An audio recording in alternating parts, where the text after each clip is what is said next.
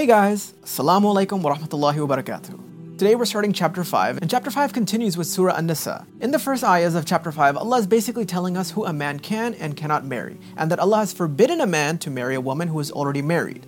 Allah has already told us that zina, intercourse, outside of a halal relationship is haram, and now Allah tells us that the punishment for zina with a married woman is even worse. Allah tells us that whenever the man marries a woman, he must give them compensation. He must gift them meher. Why? Because Allah has made it mandatory for the man to take financial responsibility of the wife. Allah has put many desires in a human being's heart. Allah wants us to enjoy things in life, but it's also a test because these desires have to be enjoyed the halal way.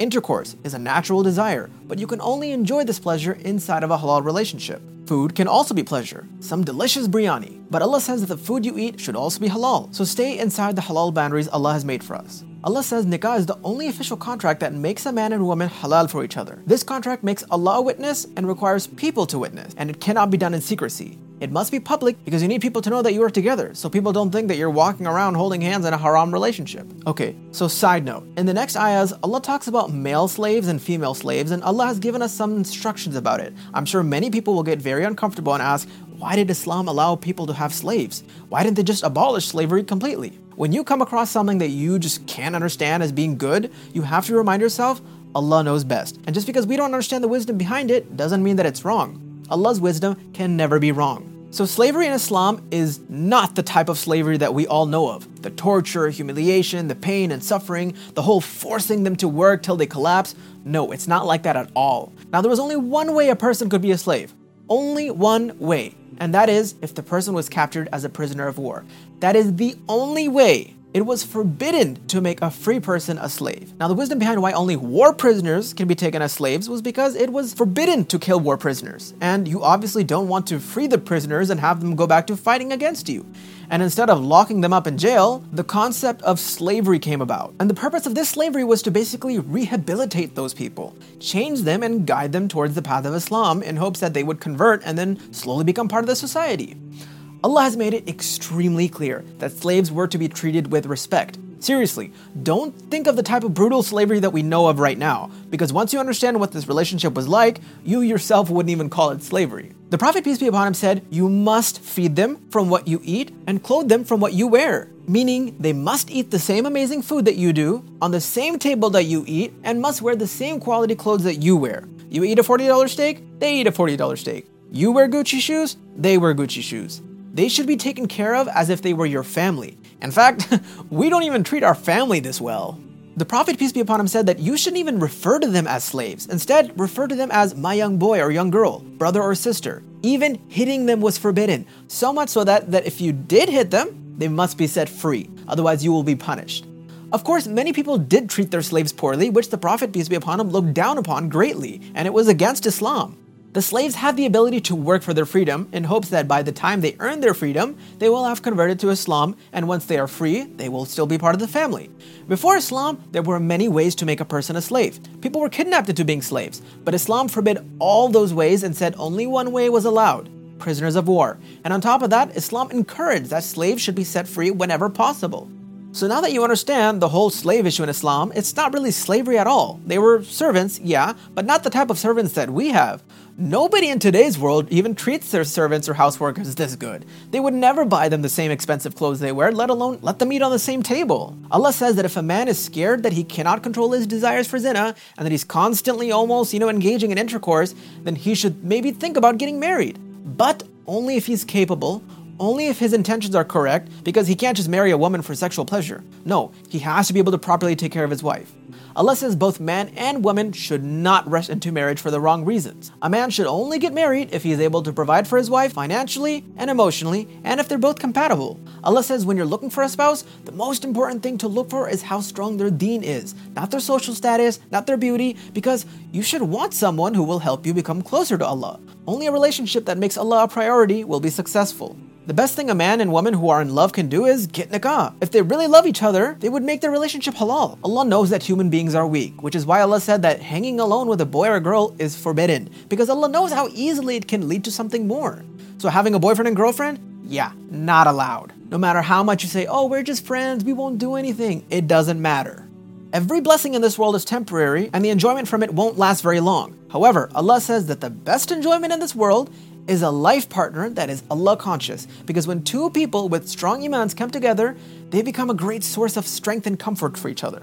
Allah talks about how it's wrong to steal and how it's wrong to take another person's property without their permission. It is actually wrong for us to even take a single bite of food or even wear someone's clothes without their consent. That same bite that you took without permission, Allah will feed you the same amount in hell. So, yeah, this should scare us. That if stealing even a bite of food is bad, imagine the punishment for stealing someone's money or their land or anything. Allah says, Do not kill each other. Those who kill out of anger and injustice outside of war, they will be punished in hell. And also, do not commit suicide either, as it is forbidden. Allah says, Do your best to at least avoid the major sins. Because if you do, then Allah will forgive the smaller sins that you make and help you enter the gates of Jannah. See, Allah is doing His best to help us. What are the major sins? Shirk, meaning worshipping anyone besides Allah, believing in multiple gods and worshipping prophets instead of Allah, learning and practicing magic, murder, disobeying one's parents, consuming interest, destroying property of the Kaaba, not giving zakat, drinking alcohol, zina, falsely accusing the innocent, eating pork,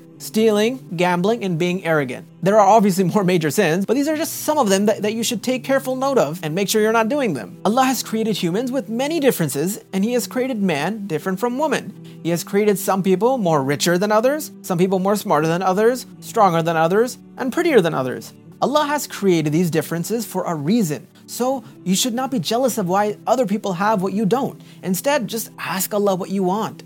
Allah has created men and women different from each other, biologically and mentally. Allah has created men to have specific strengths and skills to be good at, and Allah has given women specific strengths and skills to be good at. Based on those specific skills Allah gave men and women, Allah also gave them specific responsibilities. One of the major responsibilities Allah has created the man to do is to protect and provide for his wife.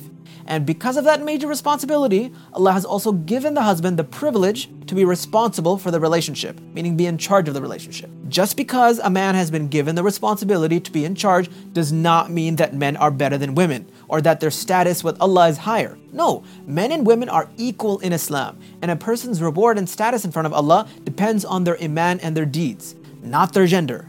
The only reason Allah created men and women differently was so that they can complement each other, not compete with each other. It's a teamwork. Each person does the part Allah created them to be good at. Allah expects us to focus on the unique skills He created us with. For example, a person who is gifted with science and another person who's gifted with strength. Allah gave the person who's good at science the responsibility to do the sciencey stuff, and Allah gave the heavy lifting responsibility to the person with strength. It's not that the science person is weak and can't lift, and it's not that the strong person is dumb and can't do science stuff. No, it's so that the person can do the job that Allah has naturally made them good at. The man is required to work and pay for everything. The woman, on the other hand, she doesn't have to work if she doesn't want to. As long as she does her duties as a wife, she can do whatever she wants.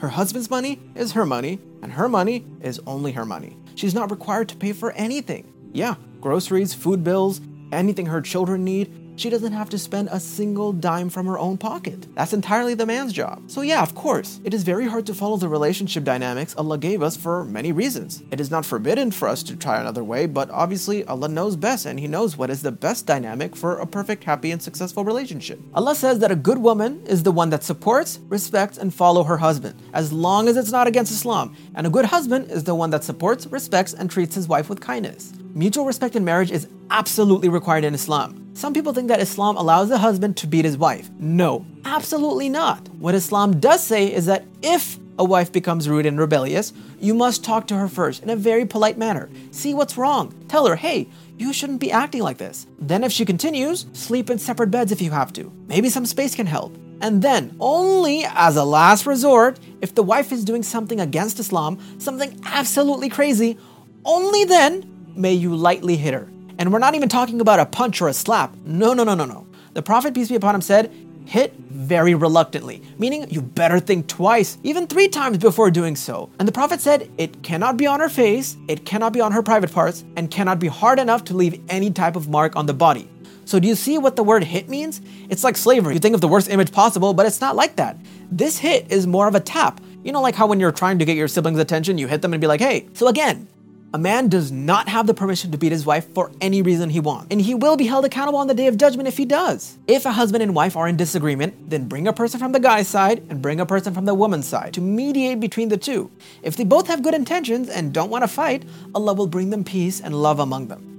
Allah says, if you want to please me, then serve my creation, meaning show kindness to my people. Show kindness to your parents, your siblings, to the orphans, the needy, to your neighbors, even strangers. Show kindness to everyone, even if they're not good to you. These are all referred to as the rights of the creation, kind of like how it's the teacher's right that you be respectful to them. Well, it's the people's right that you must be kindful to them. Allah says that He is very fair when He accounts for what we do. Allah won't make a mistake even by an atom's weight. Meaning, you know how when some people put money in a jar, they don't really care about the penny, they don't count it because it's just a penny.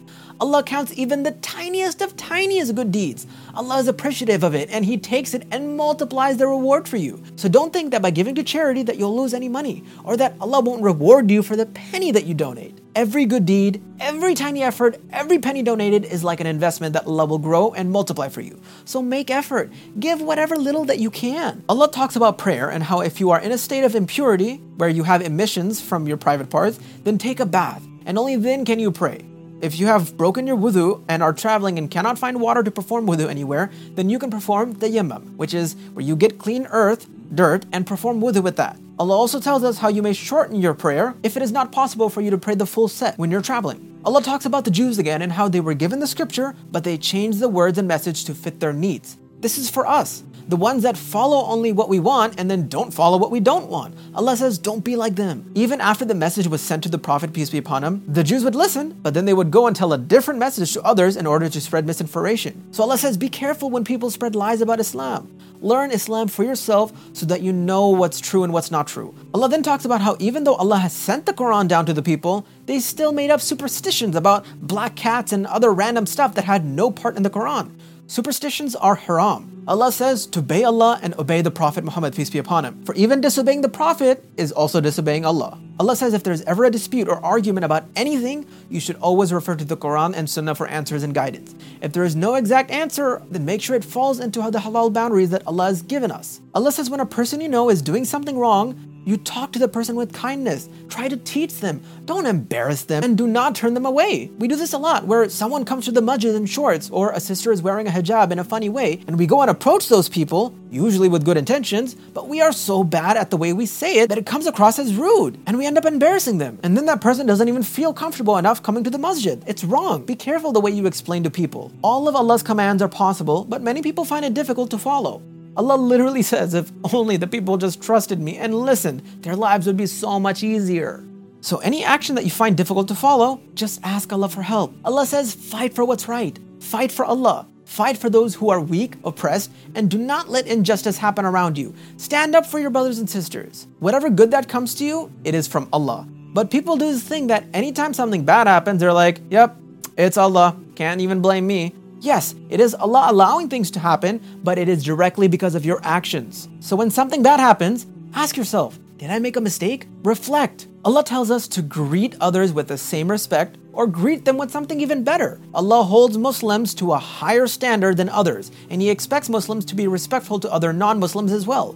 So say salam to everyone and anyone. Allah talks about war and how you should not go to war unless war is waged against you first, and that if you do fight and the other people withdraw, you must not kill them. But if they don't stop and they won't choose to settle things peacefully, only then can you kill. A believer should not kill another believer, and if they accidentally do, they must either free a believing slave or give compensation, money, to the deceased person's family. However, if a believer kills another believer intentionally, he will be punished in hell. We've probably heard of this that killing an innocent person is like killing the entire mankind, and saving an innocent person is like saving the entire humankind. Allah tells us that when you're struggling with something for the sake of Allah, whether it's fasting or doing something, don't whine about it and don't pity yourself. Everyone is struggling. So do your best and just remember that Allah will reward you for your suffering. The more a believer struggles, the greater his reward will be. Allah says, do not lie, do not betray, and do not deceive people. And Allah says, do not support hypocrites. Whoever does something wrong, realizes it and asks Allah for forgiveness, Allah will forgive them because He is the most merciful. But whoever does something wrong and then blames it on an innocent person, they have committed a huge crime and they think they might have gotten it away, but Allah says that person will never get away with it. Allah says, Beware of shaitan as he will do the best to lead you astray. Shaitan will do his best to make sure that you waste your money, waste your time, your effort, your resources for bad things. Shaitan will raise your hopes, make false promises to you, and convince you to do the wrong things and disobey Allah. Shaitan will tell you that Allah is very merciful, it's okay, just sin once and then repent later.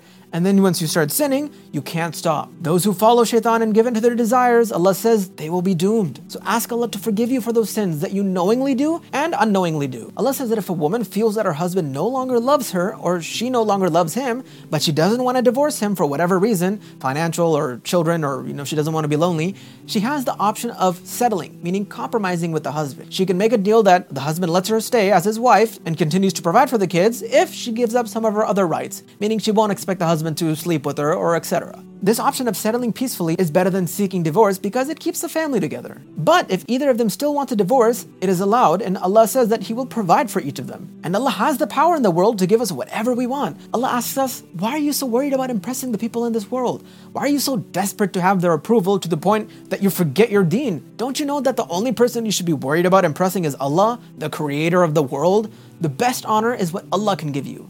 Allah says, don't sit around with people who make fun of Islam. Don't laugh with them because you want their approval or you're afraid of what they'll say. Otherwise, you'll face the same punishment as the disbelievers.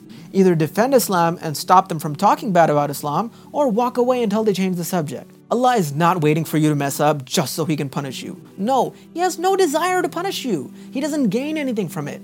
He only punishes you because of your own action. So reflect. So that's the end of chapter 5. Surah An Nisa will continue on to chapter 6.